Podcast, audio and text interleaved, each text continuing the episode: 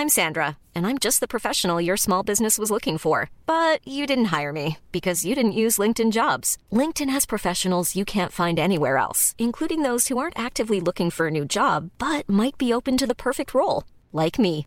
In a given month, over 70% of LinkedIn users don't visit other leading job sites. So if you're not looking on LinkedIn, you'll miss out on great candidates like Sandra. Start hiring professionals like a professional. Post your free job on linkedin.com/people today.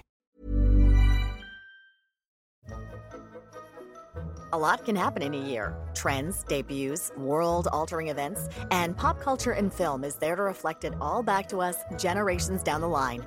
Welcome to the A Year in Film podcast, presented by Hollywood Suite. I'm your host, Becky Shrimpton, and today I'm joined by Cam Maitland and Alicia Fletcher. It takes a lot of chutzpah to open your own production company in Hollywood. In the late 60s and early 70s, with a new wave of movies being produced and distributed independently, it seemed like it just might work out for Dennis Friedland and Chris Dewey. They'd found some success producing English versions of softcore Swedish films and even produced a movie that got nominated for an Oscar for adapted writing and gave Susan Sarandon her doe eyed film debut.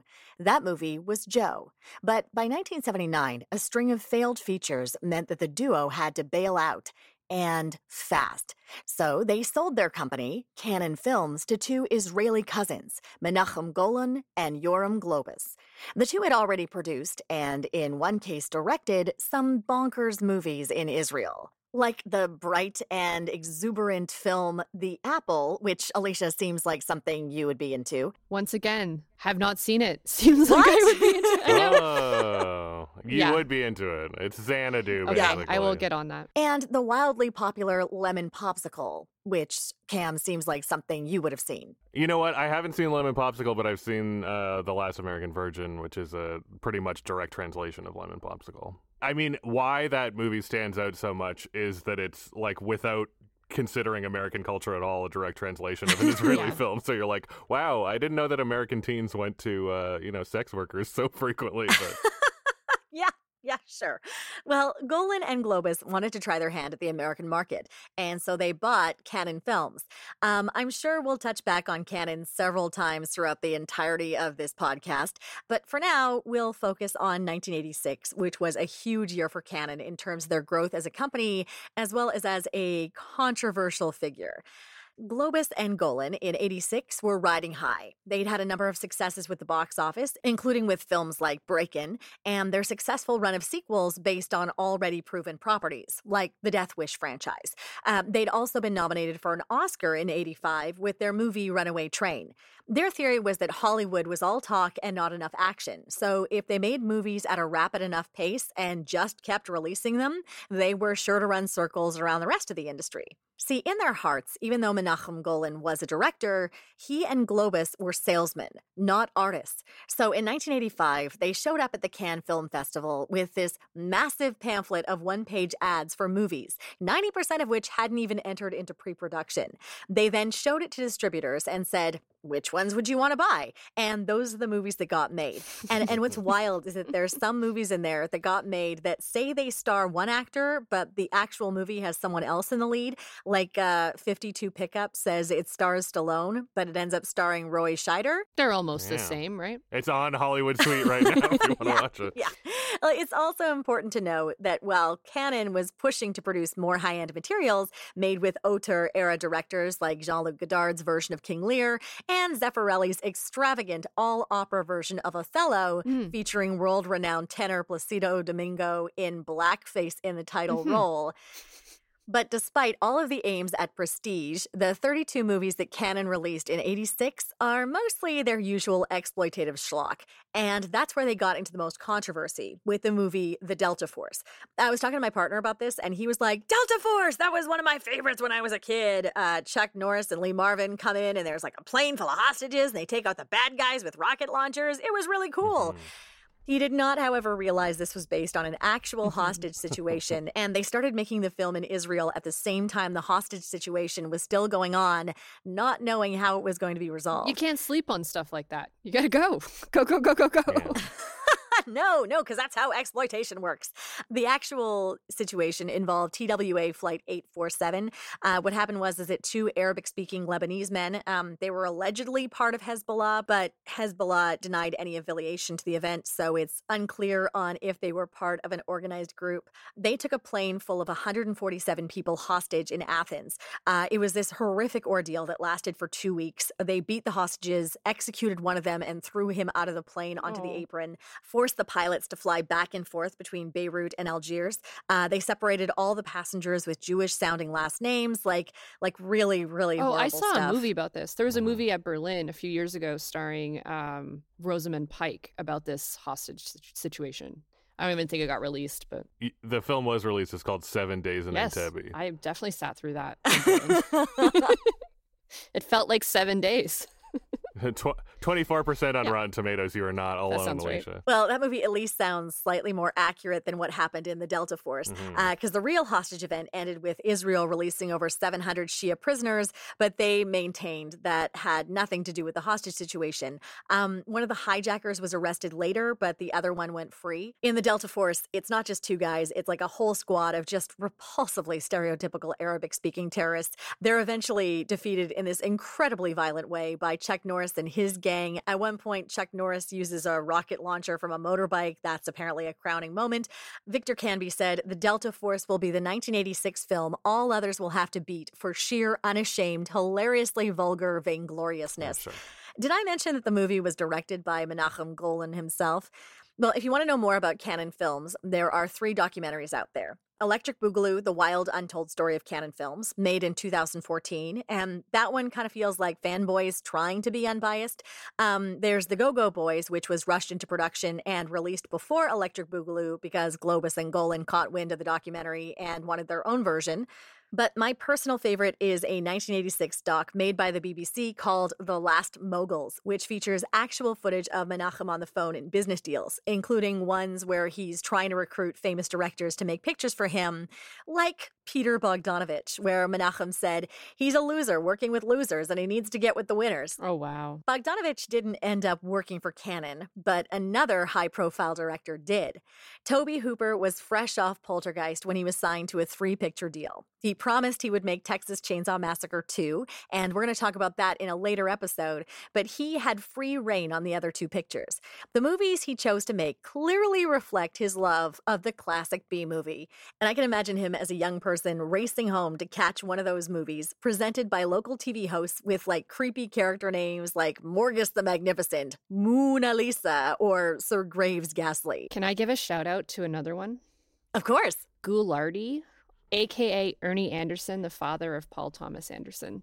I, I just learned recently from a friend of the show that uh, Paul Thomas Anderson's dad was one of these like midnight movie hosts on local television. He was like a That's real legend named Ghoulardi. Ugh. A very weird Ghoulardi fact. Uh, Drew Carey always wore a shirt of him. How do Drew you know Carey. this?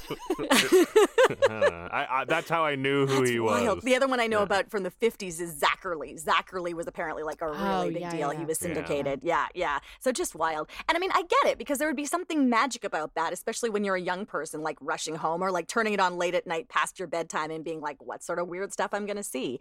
And the 80s are full of these B movie remakes and tributes, and they're made lovingly and artfully by masters. Think about Carpenter's The Thing or Cronenberg's The Fly and, and Chuck Russell's The Blob. Mm-hmm. Classic horror director of Texas Chainsaw Massacre and Poltergeist had all the potential in the world to make his own tribute to the genre. Working from a script based on a classic 50s B movie, Invaders from Mars seems to be an attempt to create a child's horror version of one of those movies, but it ends up being almost Ken Russellian in nature at some points. Interesting. Yeah. Yeah, Dan O'Bannon, who wrote Alien, is one of the co writers behind the script. So that makes sense that there would be some vagina stuff. Uh, So let's get into Invaders from Mars and uh, Tobe Hooper's second movie from his three picture deal with Cannon. Because the first one is Life Force. Leonard Maltin describes it as berserk. I made it about halfway through, and it is, in fact, berserk. It is nuts. Uh, it rules, Becky. I don't know what you're talking about. was a an all nude vampire lady not good Evident- enough well, it's just you? it just flips through so many different genres that it's like, Sure. what is happening? And Should what be I said, love, also written by Dan O'Bannon. Yes, Uh, yes, yeah. that's right.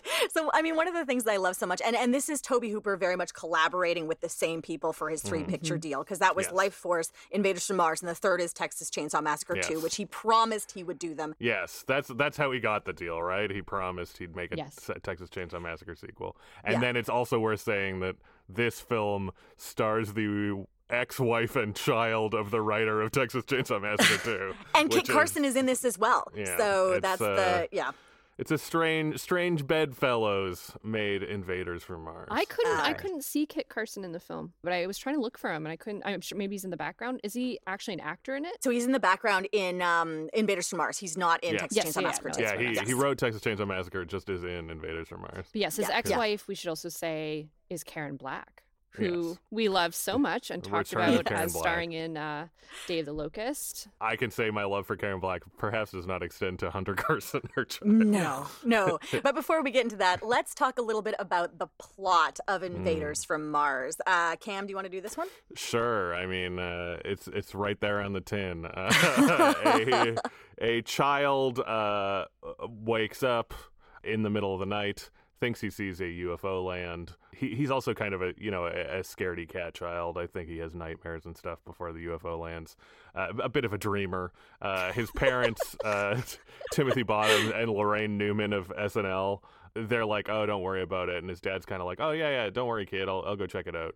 Uh, and then um, in the morning, his father seems strange. It kind of from there continues the post invasion of the body snatchers. I think also mini trend of essentially body snatch movies like Strange Invaders, like The Thing, like The Martian Chronicles, like even Cocoon, strangely, which has aliens pretending to be human. So slowly, the kid is noticing more and more people are weird. Uh, again, like we say, it's a bit of a like it's meant to be from a kid's perspective, so the people are very weird, including uh, probably the best turn in the film, Louise Fletcher as his evil teacher. Yeah. Uh, Eventually, both his parents are quite quickly turned into aliens, uh, and he can only turn to the the kindly school nurse, played by Karen Black, uh, who luckily believes him. Well, Uh, occasionally she's like, please don't just be a crazy child. She actively says to him. Hold it! I do not understand a single word you're saying. Come on, I'll show you. David, you're not just a crazy child, are you? Yeah, yeah, yeah. I, I, she she entertains him, and he manages to give proof that when people are changed, there's something wrong with the back of their necks. They wear Uh, band-aids and over sh- their necks. she notices that the kid is not lying, uh, and she also notices. I mean, the the joke that's in a lot of a lot of critics are like, these people are not acting normally. They are acting like weird zombies. It is not Invasion of the Body Snatchers where they're pretty normal. I think you know things are really bad when the kid's watching his mom eat. Uh, she's like, "We're gonna have hamburgers for lunch," and Oh, then yeah. starts eating raw ground meat with a bunch of salt on it. Not hungry, David? You feel all right? Yes, Laraine Newman is having a lot of fun too. I Yeah. will say, and or when she makes the weird burnt food and is like, "Eat up." Oh, she like cooks all the bacon till it's burnt. Yeah. Um, yeah. So the people are like weird zombies, but then I, I think it kind of goes where you wouldn't think, where it is very true to its '50s roots, and then it's actually about Karen Black and the child rousing the military into action against uh, a series of increasingly wacky creatures, including you know big kind of meatball monsters and a little uh, goofy alien, and yeah, so uh, The it little, eventually the little into goofy kind of a- alien looks like Krang from Teenage Mutant I Ninja was, Yeah, I was Toe thinking the same thing. And these are all Stan Winston creatures and creations, and Mm. the amount of work that went into figuring out how they were going to work with like a little person operating the mouth on the back of a stunt performer who's in the Mm-hmm. bottom half of the outfit. And apparently there was a whole thing where like they were just sweating and they stank, and the little people went on strike because they didn't want to be on top of there if they didn't have to be. So I also want to say that it's quite fascinating that the, the the people performing in the suits, the little people especially, are all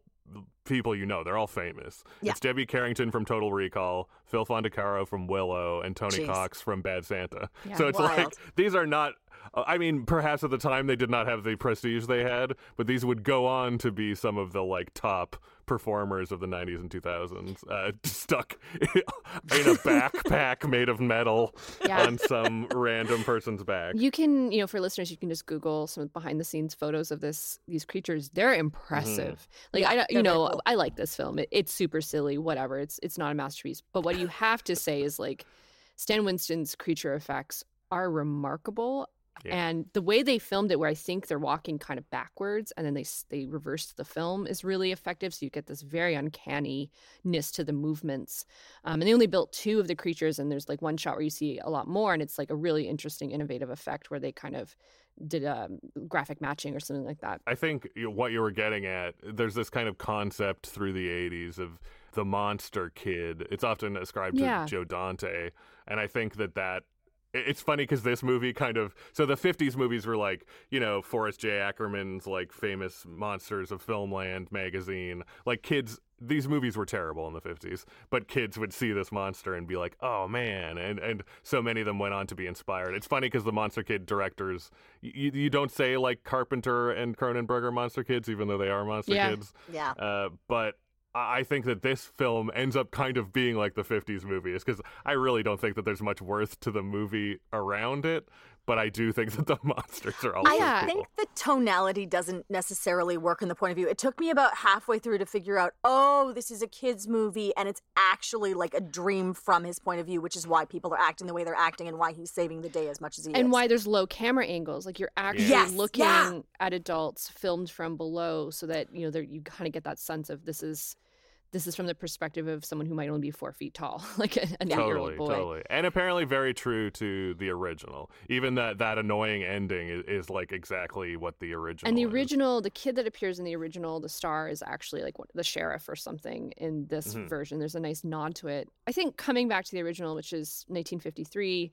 um, also called invaders from mars and directed by william uh, cameron menzies who was a very prolific director going back to the 19 to the teens like silent film. It's not a good film as far as like b films go. It's actually considered one of the, the worst. And it was rushed into production simply because uh, george pal and byron haskins uh, war of the worlds was released in 1953 and i think they filmed you know the original of this ver- film like in a few weeks. So it's Oh, kind yeah. of very in keeping with the original not being very good that this is got some of that kind of schlockiness i think Yeah, there's a weird. I think to me, the thing that I would like to know, and I get the feeling that Tobe Hooper wanted to do a straight movie, but Dan O'Bannon maybe Mhm. wanted more of the camp, just because I think I ascribe Dan O'Bannon to Return of the Living Dead, which is Mm. such Oh a good and campy movie. so good. and the fact that, like, to me, the good performances. Like Laraine Newman, Louise Fletcher, James Karen? and then sure, yeah. from return of the living dead People being sucked under the sand. A lot of aliens running around loose underneath the town. That's a little hard to swallow. And also, uh, what's his Bud face Cort. from uh, uh, Bud Cort? Yeah, Bud Cort is the same. We don't know that much about them. We don't know why they're here. It's all right, boys.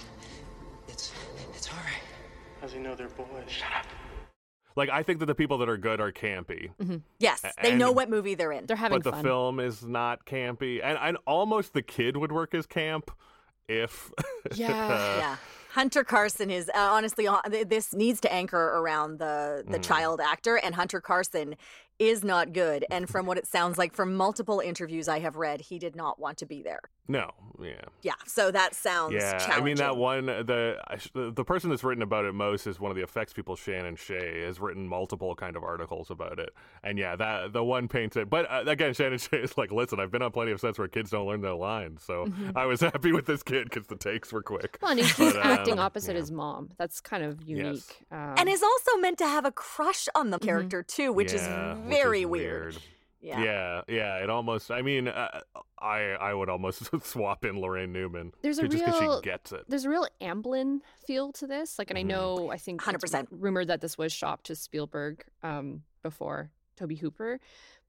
It just doesn't get pulled off. I guess that's No. what ends No. up happening. Is it's just um, I really admire it for making it through the perspective of a child, but I just don't know where we can go with that, to be honest. There's a lot of ambition, but not the skill. And I think Yeah. um, it kind of goes with the same thing as Life Force because Life Force is intended to be a love story to Hammer horror, Mhm. specifically Quatermass in the Pit. Mhm. And so both of these movies are love letters to genres that he loves. And he, you see that he gets to some of the tropes, but he doesn't totally understand how to bring that into a modern perspective and make everything work. Because I don't think he Yeah. can figure out is it meant to be camp? Is do I play this straight? How do I play it? And he never really commits to one. It kind of becomes both at the same time. I will say who's playing Mega Camp is Louise Fletcher as Yes. the Yeah. evil teacher.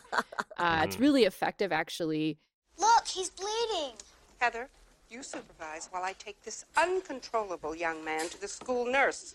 And I hope you need a tetanus shot. And so, if you know, if you think of this as a fantasy film that demonstrates how children view adults, how adults, including their parents, their teachers, their authority figures, come off in a child's imagination, then it's effective. And then the kind of one dimensionality of these characters is perfectly fine. I Yeah. just don't know how you make that entertaining. It's having the good kid at yeah. the center. It's because Hunter Carson's performance doesn't work. If you had the kid at the center that could like really make this make sense and like really genuinely be terrified and trying to figure stuff out. Um, also, I think Cam, you're mentioning that like these people are just straight up zombies immediately, rather than like there's just something slightly off about them. I think that would work a little better too. an interesting kind of like path you can go down is uh, a film that the writer director says is heavily inspired by the original Invaders from Mars. Another monster kid, uh, Don Coscarelli, says that Phantasm is Invaders from Mars, Yeah. and it's the same. When you think about it, it's like yeah, it's Yeah. a kid. It's all out of control. He can't control it. Everything's very dreamy, and it ends where it's like, is it a dream? Is it not a dream? Uh, And that movie's so great. That movie's great. So that's like yeah, that's there is a way to sublimate Yeah, I think you're right. what what scared you or inspired you, and it's full of crazy creatures. Yeah. Um, Uh, not as good looking as these. I can't believe Stan but, uh, Winston was filming Aliens at the same time as this.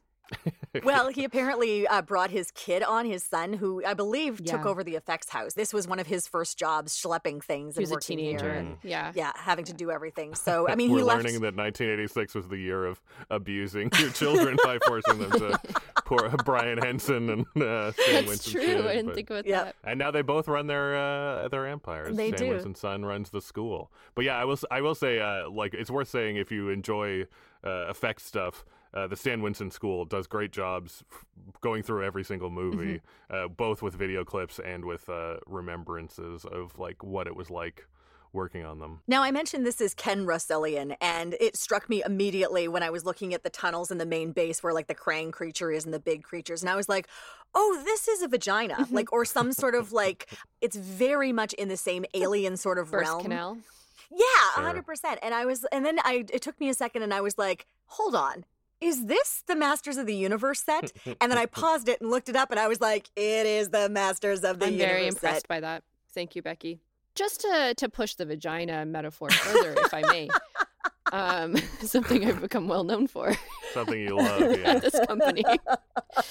I would say from the back, the two sort of aliens look like ovaries, and so then you have the Sure. Krang, like the brain is sort of the uterus, and you've got these ovaries, and there's and then the two tubes are the fallopian tubes. I am with you on this metaphor. This is- I mean, we'd is have to ring up the production designers, and I mean, everything everything in design is either phallic or yonic. There's not much other options. oh man i think the thing that amazes me the most is that like tobe hooper of course was signed to the three picture deal and he started out by making life force with like Mhm. a good sized budget Oh yeah, it's the bi- I think the biggest budget, one of the biggest budgets Cannon ever had, Yeah. and and definitely probably the biggest Tobe Hooper ever had. definitely and it didn't make its money back and then so they Mhm. gave him slightly less to make invaders from mars and again it didn't make its money back so they gave him even less when he was in pre-production um, texas chainsaw massacre we'll get Mhm. into you know the financial debacles there which that eventually made its money back but did not do as well as they thought which is why they did not sign him on for anything more but i think there's a freneticness to all three of the films that makes me Mm. wonder where tobe hooper was as not just as an artist but like as a human being Well, I mean, he's he's a very interesting guy because he's a real outsider. Mm-hmm. You know, he he ne- kind of never. This is the the highest budget, biggest deal kind of quote unquote mainstream films he makes. And like his More his, so than P- Poltergeist? Yeah, I think so. I mean Poltergeist, who knows? It's like back and forth Yeah. on his how much he had control over that film. Yeah. Yeah, I don't know. It's like I mean he didn't conceptualize it as well at the very least. So these were like his front to back.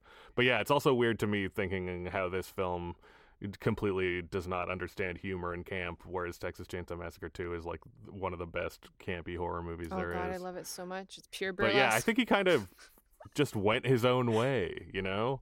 He's a guy who likes to do what he likes to do. that's that's what it is. And uh yeah, and I think he probably never felt uh like he had to please anybody. There's a good uh, another uh remembrance of the set. Somebody called him the Yosemite Sam of the DGA. I- uh, and uh, they- they call him determined, easily aggravated, short memories, reactionary, funny, but very sweet. Yeah. Short memoried. I like. It sounds like he's getting mad about something he should have remembered. Reactionary is something that delights me. Just hearing stories about him on all of these sets where he was just like mainlining cigars and Dr. Pepper. And there's Dr. Pepper in like shots of all of his movies because all the crew was just like, there was just one PA just assigned to continually bring him Dr. Pepper. That's just what he Right. did. We're going to be getting into Tobe Hooper uh, way more when we get to Texas Chainsaw Massacre 2. That's coming up in a few weeks. But let's move on to our next film. When we come back, we're going to be looking at a movie that I feel was way ahead of its time. Was it? Was it? That's coming up after the break.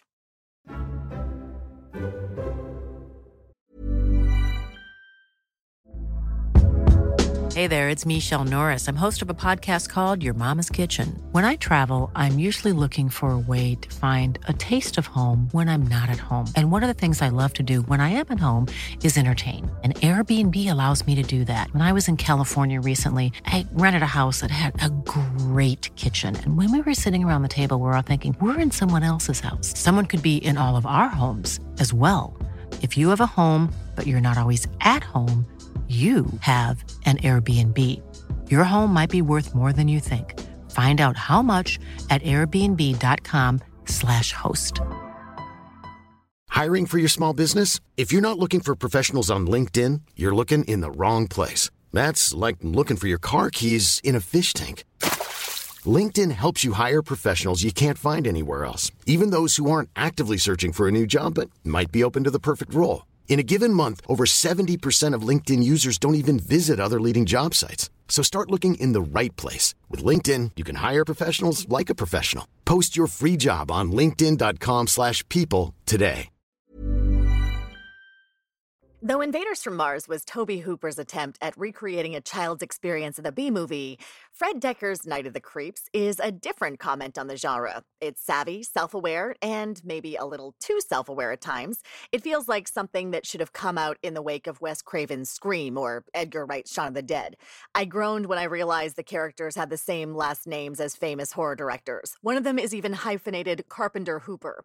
Despite its comical tone, and I laughed out loud a few times, it also grossed me out in a few moments. And the only thing I think it didn't get right to reflect the B movie experience is being boring so I could tune it out and make out with my partner.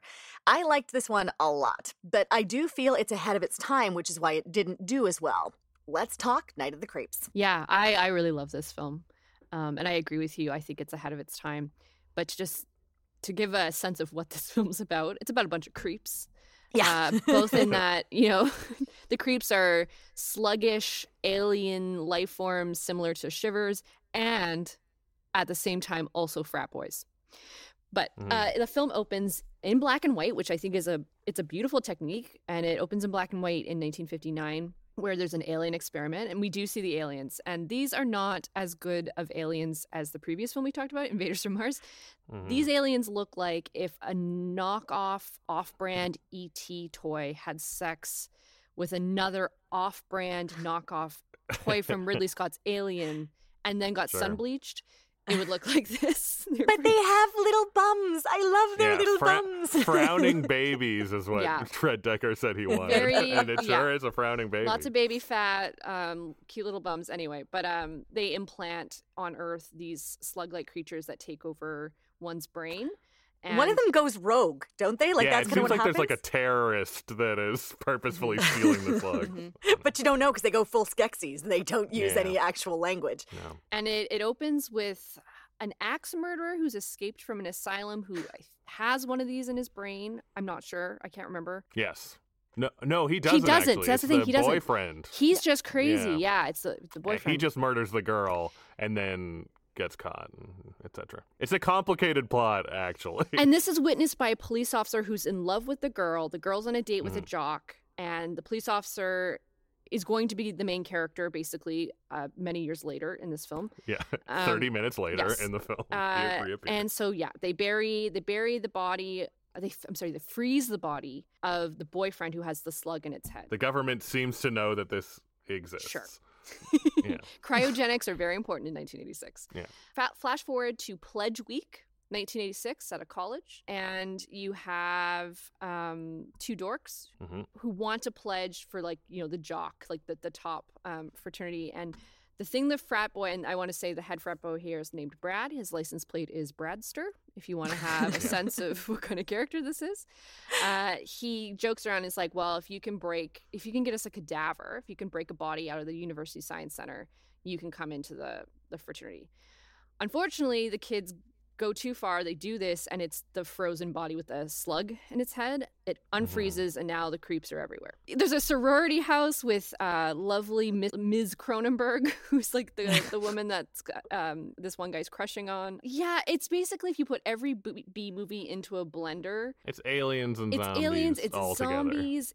Uh, mur- serial killer Serial that comes back to life as a zombie. It's got- Maniacs escaped from mental it's got. Dick Yeah. Miller in it because if you're Yeah, playing yeah. okay this is the part where we I have to get Dick into Miller. this uh, because dick miller is playing the character of walter paisley now walter paisley if people don't Mm-hmm. know is a Mhm. character that appears like repeatedly starting in a bunch of corman movies and then moving forward and he always shows up as this character and this whole other world of like who walter paisley actually is if he's a time traveler like what he is. It's actually kind of fascinating. We uh, we would know from uh, a year in film that Walter Paisley meets his ultimate demise at the hands of the chopping mall robot. As a janitor in the titular chopping mall. it's just such a great thing. Yeah because everybody loves dick miller. I, I love this film because to me the real creeps are the frat boys, regardless of whether they have been infested by alien slugs or not. If I knew you were gonna pull a downer like this, I never even would have told you. But that's what I get for going with a fucking psych major, isn't it? And there's some really like I mean, there's some lines that you would imagine are in there, but they're effective when like I think at one point at one, one point the the final girl is like killing off all these frat boys and she's like, Don't you understand? No means no. Like there's a lot of sort of date rape sort of metaphors in this and and really the creeps are these like just total losers like Bradster. When Bradster gets zombified, um, his girlfriend doesn't realize it, and like Yeah. she leads him to the deck and breaks One up of the with best him. It's parts. Yeah, so good. There's a long regular scene where he's a zombie. Yeah, and this stars Tom Atkins, who I am a huge fan of. Um, as the police officer in the 1950s who witnesses his ex girlfriend being murdered, he's now a detective and, you know, knows exactly what's happening because he's witnessed this in the past. And he has a catchphrase that is Mm-hmm. used specifically throughout the whole thing. In fact, the making of documentary is called Thrill Me, because that's what he Mm-hmm. says when he answers the phone or he walks into a crime scene or he's like, Thrill Me. And I love this. This movie was so cult hit that he got approached by a woman in a grocery store who saw him, freaked out, and yelled, Thrill Me! And then handed him a bunch of promotional pencils from her business where she had been using Thrill Me to promote her Yeah. business on these pencils. It's amazing. I was just gonna say I love that Fred Dekker says that the uh, origin of the script, like, cause he's like, obviously the script is a hundred different ideas I just Yeah. mooshed together, but he's like, the first idea he had was a guy picking up the phone and saying, "Thrill me." Thrill me. Yeah, that does not usually a screenplay make, but somehow. Um, I, I have to say, I think Thrill Me is a good line, but I love when he's shooting the zombies and he goes, It's Miller time. yeah, yeah, like, yeah. what? True. I mean, I my favorite part of that character is the incredibly good sequence where he it, it's kind of quickly revealed. The the kid comes to his door. Mhm. He's kind of just sitting there weirdly, and the and the kid comes to his door, and you see him remove all this tape from his door, and you're like, what? And then it's kind of slowly showing that he had he was going to kill Yeah, the oven door's and then he decides. It's so good that yeah, it's just such a good character moment that is like you know it's it's show don't tell where this guy had completed what he thought was his thing and he was going to just kill himself until then th- he has to take part in act 3 which is awesome Yeah, if if Hunter Carson is terrible in Invaders from Mars and might arguably destroy the likability of that film, this film could have gone that way, I think, and is absolutely anchored by wonderful performances um, of Tom Mhm. Atkins as well as the the two uh, leads who played the friends, the two male friends. Yeah. Jason Lively and Steve Marshall, and I love And- yeah. and Cynthia, she's too, great. I yeah, think. it's great Yeah. chemistry across the board. Um, and that's Jill Whitlow. Uh, Steve Marshall, Mhm. who plays JC, who's the who's on crutches, which is an interesting aspect of the character. Yeah. He is so charming and so funny, and for a character that could easily have been your right off best friend, you are actually upset when he dies because he leaves this like Yeah. little sad message, being like, "One of them got in my mouth. I'm a goner. Sorry, bud." And it's just like, ah, but I liked you. I liked you so much. There's a lot of readings Yeah. of his character being queer, and I'm undecided on that. I don't think Fred Dekker wrote this No, with a with that queer mind. character in mind. yeah think- yeah it's fun it's it's interesting because it's like yeah is this movie super progressive or uh, just accidental or people reclaiming this like the Babadook. Yeah, it's like Yeah. Baba Shook, right? Like it, Yeah. it really is an afterthought of a reading, but it works. Can we come back to Tom Atkins? I have a bit of a story. Of story. course we can. Hmm. Yes, go for it. It's in my canon of embarrassing stories. Um, I started an internship uh, when I was doing my master's in film preservation at then called the George Eastman House. It's the palace of film.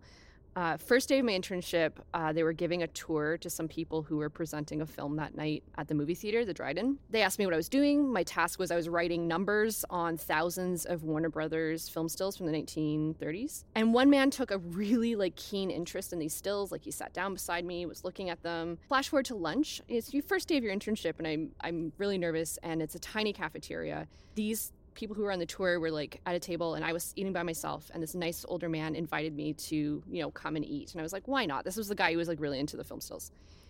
I did not know I was having lunch with Tom Atkins and Fred Dekker. Uh, I had never seen any of their films. This is about 12, 13 years ago.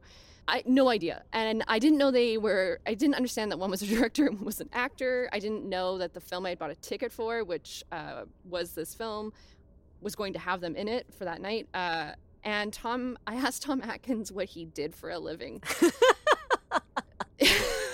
Fred, I, I remember Fred Dekker's reaction as being, I didn't know who, Fre- I didn't care about Fred Dekker. Um, Mm. and he was so nice. When I say he was so nice, he was the loveliest person. He was like, "Oh, I'm an actor." I didn't ask him, "What have you been in?" He wanted to just ask me Yeah. about film preservation. He was so fascinated by what he had seen in the film vaults about those Warner That's Brothers cool. stills. He had a really good knowledge of 1930s film, um, so he knew some of the stills I was Mhm. working on. And we just spent the 45 minute lunch talking about film history in the 30s and did not, it's probably the only time Fred Dekker and Tom Atkins have done a horror event and not been asked any questions about horror films. Yeah. Um, and I only found out later who they were. I remember calling my boyfriend at the time and being like, "Yeah, the guys that are presenting this film tonight called Monster Squad. Uh, I've never seen it." And he was like horrified that I had asked Tom Atkins. yeah yeah They were doing The Fog, Monster Squad, and Night of the Creeps. He was Oh, wow. horrified when I was like, "Yeah, oh no, I asked him what he did for a living." And now I love Drive Angry. I love all the Tom Atkins films, and but I have such a fond memory of him. Yeah, I mean he's a, he's an interesting guy because he got famous when he was uh, a bit quite Yeah. a bit older than you normally would as a celebrity, and he got famous for like being a cop on the Rockford Files, Oh wow! I didn't and know that. then it essentially he's he's like what I think we will in the fullness of time understand Elijah Wood to be where it's like he's a guy who just he liked genre movies and the minute they were like you can star in whatever he's like horror please and then he just continued Yeah. to do it you know he's in I mean he's in other stuff but but the best stuff I'm, he does I'm almost glad I can't redo that movies. lunch because it's better to have not asked him anything about Night of the Creeps because now I have so many questions. Um, and he says that this is his favorite film and his favorite role.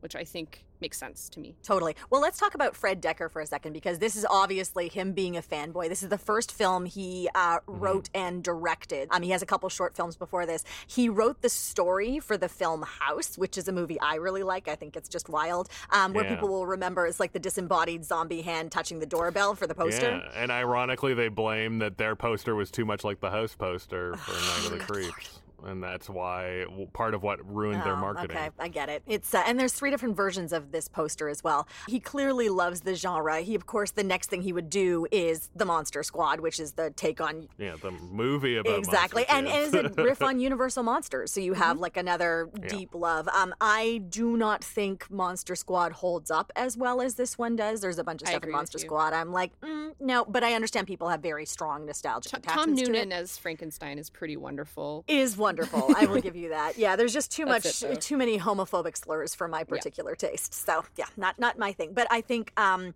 then you see kind of what he went on for his for his career as a writer, and you're looking at stuff like RoboCop three, which he completely disowns. Well, RoboCop 3, I was going to say, is famous for ruining uh, everyone's careers. It was, uh, I believe it was meant to be theatrical, and it was so ruinous it went straight to video. Uh, but it's also why Frank Miller didn't adapt any of his comics to films for almost 20 Really? years. Uh, it took Robert Rodriguez essentially like convincing him with Sin City to ever adapt any of his comics. Not that I, I mean, I my heart only slightly goes to Frank Miller because he's a maniac jerk. Uh, but uh, like, it's kind of fascinating because yeah, his his experience with Fred Dekker and Fred Dekker even blames himself. Uh, for ruining uh, Frank Miller's experience, but it was so bad on RoboCop 3, he essentially quit Hollywood for a long time. Wow, wow. Well, he's also done a bunch of Tales from the Crypt, which I love. That show just so holds up. and Mm-hmm. Those- such those a are good That's one of my too. in the background shows. So I mean, clearly you've got another case of a fanboy who understands the tropes and then understands how to make it modern, which Mm-hmm. is why I put it in the same Yeah. kind of context as like Edgar Wright. Like this is very Shaun of the yeah, Dead to me. yeah. Yeah, and he's super close yeah. with Shane Black too. Like they, they kind of go back and forth working together. So that that you can More than that, he lived in a house when they went to UCLA together with Shane Black and Chris Matheson and Ed Solomon, who do uh, Bill and Ted's Excellent Adventure and all the, the Bill and Ted's. cinephile Um, their- fraternity. that's right. Their house was called the Pad of Guys. Wow, not great writing for that house name. And I love how he just throws stuff. He's like, yeah, yeah. So I was at the Pad of Guys. It's a little strange, yeah. But you know, young, But yeah, drunk. I, I think you can see it's very fascinating the way he like puts together the pastiche. And I do want to briefly shout out. Weirdly, there's a Canadian film that that just because I love Mm-hmm. that opening that does like ten different things. There's a Canadian film the same year called Killer Yes. Party that also does where it starts off in a movie and then the movie is on a screen at a drive-in and cool. then the drive-in is a music video that then a frat frat is watching. And I'm like, oh hey, it's it's great that two movies did that. But I also want to just say that like the pastiche like I can get the pastiche a bit in in Night of the Creeps and all the different things, but like for instance, I just realized watching it this time, there's like a leitmotif of uh with especially Tom Atkins' character of the platters smoke gets in your eyes playing whenever kind Oh. of bad stuff happens because that's his girlfriend and as much as that's a big hit from the 50s it is also the main kind of romantic leitmotif in American graffiti so on top of being a pastiche of 50s stuff it's also like a pastiche of the 70s remembrance of 50s stuff Watch, that watching was, that, like 50s big sequence, that we talked about I was before reminded of Twin Peaks: The Return and that very famous Yeah. episode. I believe Oh, it's the totally. eighth episode where we go back to the 50s and it's black and white and music very similar to that. I don't believe Mhm. it is the Platters. Maybe it is. Is it? It might be. Honestly, there is a great article I suggest people look up uh, on uh, RogerEbert.com called "The Smoke Gets in Your Eyes Cinematic Universe," and the various kind of like because it's been used significantly Yeah. in multiple films since the 1930s. It's a song from the 30s, I guess. So there's that's like so Fred. Astaire singing. it. This is one of the movies that I'm so glad it came out on DVD at a time when they were still doing director's Yeah. commentaries and like making little like making of DVD featurettes for things. Um, because this one Mm. Especially getting to see all the special effects because there's a lot of really cool effects in here. I mean the little the little wormy Oh, guys yeah. are really gross and because they're practical are awesome. The head splitting open is very good. The Yeah. axe murderer comes back to life 35 years later. It's Oh a great, yeah, great yeah, puppet great zombie. Totally fantastic. And I love that the house of the frat guys is called the Betas, which is brilliant. Mm-hmm. And uh, all of the guys in the frats are the FX guys in Oh, order yeah. to save money so that they could, because they could cast their own heads. Mold exactly, and wouldn't heads, have to pay actors to come in for the time to do it. And they were like, "We'll just mold each other's heads and do it," and they had a great time. So I'm like, "That's just a delight." yeah, this seemed like a very Yeah. fun shoot for a script that was written in something like eight days. I'm amazed at how much joy kind of comes out of this as a horror film. Like it's a joyful horror film about creeps, which is great. Yeah, yeah. And I also think it's like kind of fascinating. Uh, like everybody seems to love the experience for and Fred Dekker was incredibly young when he made it, which is also kind of fascinating because it's a logistical nightmare. I mean, we we talk about Tobe Hooper and his crazy one. Like this is as much effect almost.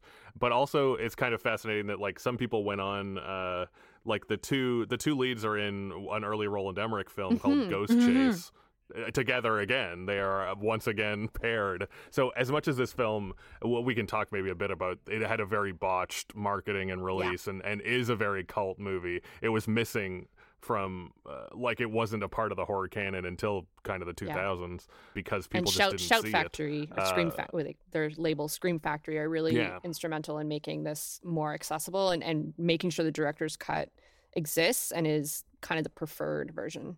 Uh, but it's like it's interesting that I think it leaked out to the industry that people Yeah. liked this and these people were good and like so even though the film didn't make a huge impact, it made an, enough of an impact Yeah. in the industry. This also has an alternate ending, which is sad, where there's a dog in this that is infected, and at the end, the dog comes up to um, Cynthia and infects her, and that's how the movie ends. So it's like it's starting all Mm. over again. Which And she's I'm a really great glad- final girl. So I hate that that ending theatrically was undone because she's a really, really strong final girl. I mean, I feel like the implication of the other ending is that the the things are just going to get into the graveyard and make a, Yeah, another but, zombie but they invasion don't too. infect so. her. Like you don't. I mean, there's still potential Yeah, they'd be sure. okay. So that is one of the things where it's like, all right, there's more coming. Here's the sequel. I but- guess if you love pets like Mm-hmm. I do, there, there's both a cat and a dog in this film. Two scenes with uh, special effects.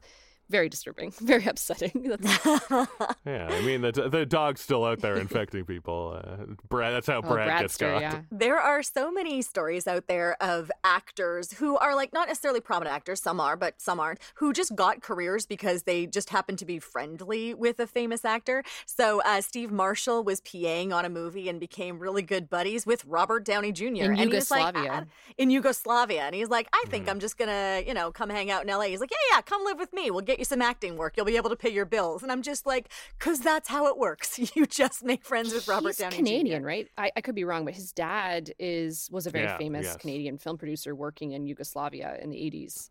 Yes, he is Canadian. I believe he's actually returned to Yeah. Canada as Cool. well. Huh. It's also like on top of all the where we talked about Tales from the Crypt. Obviously, it is also incredibly EC Comics influenced. I, th- I feel like that Aliens Mhm. plus Zombies is a real classic EC Comics. Or I also if you if you like gross uh, horror comics, I highly recommend Italian horror comics. They get uh, they get a little obviously stomach turningly erotic, like many Italian But, things. uh, yeah, yeah. Uh, but yes, fumetti as they're called, uh, they are odd. Uh, but yeah, I think that you really see the influence of Tales from the Crypt. It is growing. Obviously, we have Creepshow uh, at the same time, kind of going around with Stephen King. So you're slowly seeing that influence infect Tom more and more Atkins in stuff. it. Yeah, But it's a pretty obvious trend that like people who grow up seeing one thing, then they start making their own versions of it later and then you see it again. So like these Mm. trends do show up another like say 10, 15 years down the line of people who grew up watching that thing want to make their own version of it. Yeah.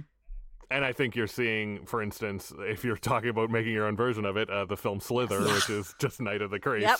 by James Gunn, uh, is is like Cronenberg plus That's Night of the. Creeps. Uh, it's very much inspired by uh, that. It has the same little slug dudes. It has some very similar uh, instances, but also as a twist on it. And I think that you see uh, these '80s movies coming back in the kind of 2000s, 2010. One, I think we're definitely recommending both these movies in a way. Invaders from Mars will be a specific audience, but Night of the Creeps is just super fun. Like that one's like, yeah, yeah, yeah. May I say it. too? I think I've established I'm not a huge horror fan. Um, I, I am Yes. forced to watch many horror films for my job, and I'm getting there. But I, I think if you have someone in your life who's maybe like can't handle a lot of horror, this is a very good gateway drug. Yeah. I think even as a kid, this would have been. It's just so loving and so campy that even when there's real scares, you're you're along for the ride. I really, really think this is a good one to introduce to people who might claim they don't like horror. Agreed, agreed. And it sits on the sci-fi end of it, which more more people find palatable. Once again, Alicia Fletcher, thank you so much. Thank you, Becky. I also want to shout out Tom Atkins's line in Night of the Creeps where he says, There's good news and bad news. The good news is your dates are here. The bad news, they're dead. it's like, no one could deliver that line like that good except for him. Cameron Maitland, thank you so much. Thanks. Uh, I will also shout out what I know to be Alicia's favorite Monster Kid movie from 1986, love it so Critters, which is a, a lot like it suits this. We could say that there's whole, you know, spookies, troll critters area, but it's not really worth talking about. But Yeah, you know, Critters- I have never actually seen Critters. I have to add Critters to my list. Okay. Listen, Critters 2. Yeah, Critters, Critters 2 2 is is the better. Uh, Ghoulies 2 also the better. but, uh, you know, give them a whirl. All right. And you can join us again next week where we look at a movie about a bunch of burnouts in a parking lot that is eerily similar to my growing up in Alberta. We also have a very special guest. Comedian podcaster Graham Clark is joining us. That's coming up next week. Thanks for joining us for this episode of the A Year in Film podcast from Hollywood Suite. If you enjoyed the show, please remember to rate and review us on your podcast platform. Want to email the podcast? You can do so at podcast at hollywoodsuite.ca. Find us on Facebook, Instagram, Twitter at Hollywood Suite. Hollywood Suite is the home of the movies that shaped the 70s, 80s, 90s, and 2000s. Always uncut and always commercial free. Hollywood Suite lets you experience movies the way they were meant to be seen on four HD channels and Hollywood Suite on demand. Subscribe today at hollywoodsuite.ca. The A Year in Film podcast is hosted by Becky Shrimpton and produced by Becky Shrimpton, Alicia Fletcher, and Cameron Maitland, and featured Cameron Maitland and Alicia Fletcher as guests. Supervising producer is Ryan Maines. Executive producers are David Kynes and Julie Kumaria. Creative consultant is Emily Gagne. Audio engineering by Andy Reid. We'll see you next week.